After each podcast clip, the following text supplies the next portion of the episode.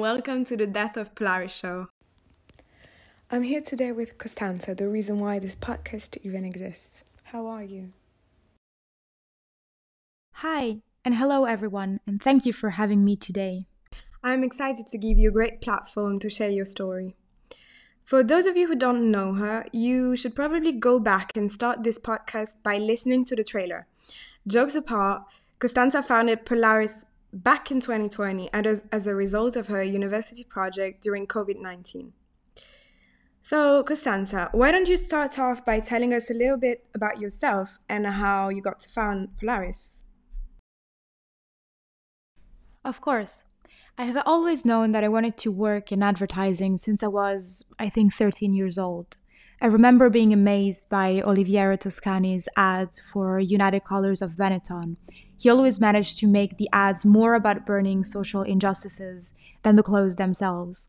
And this is why I always loved about marketing and advertising especially. It is a powerful tool that can act as a catalyst for positive change.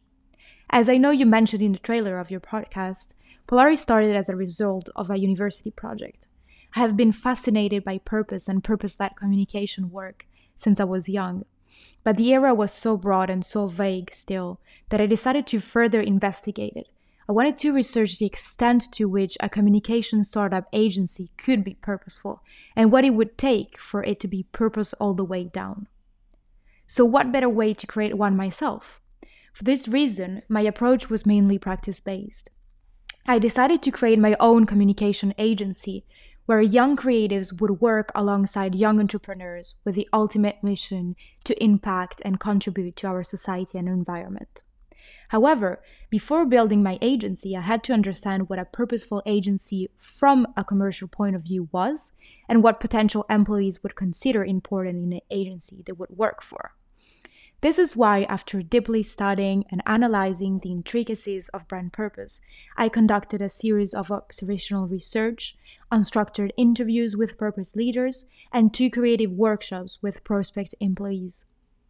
My findings ultimately informed most of my decisions for the creation of Polaris Agency. And of course, by creating my agency, I also got invaluable insights. In the end, this is what practice based research is about. But from this practice based research and university project, I created more than that. I really wanted to create Polaris Agency as a real agency. You can find more details about the methodology I employed for my research on my blog. But you didn't stop there, did you? After you were done with your research, you decided to actually found your business for good, right? Yes, indeed. After investigating and finding out the gaps of purpose, I decided to found Polaris Agency for Good back in 2020. As you know, I have since then hosted several talk panels, wrote various articles, and I'm currently in the middle of writing a memoir. And listeners will be able to find out more about your fascinating journey through the next episodes. I have also added links to Costanza's investigation on brand purpose and also her blog on the episode's description, so remember to check it out. Thanks for listening to the Death of Polaris show. If you've enjoyed it, subscribe now.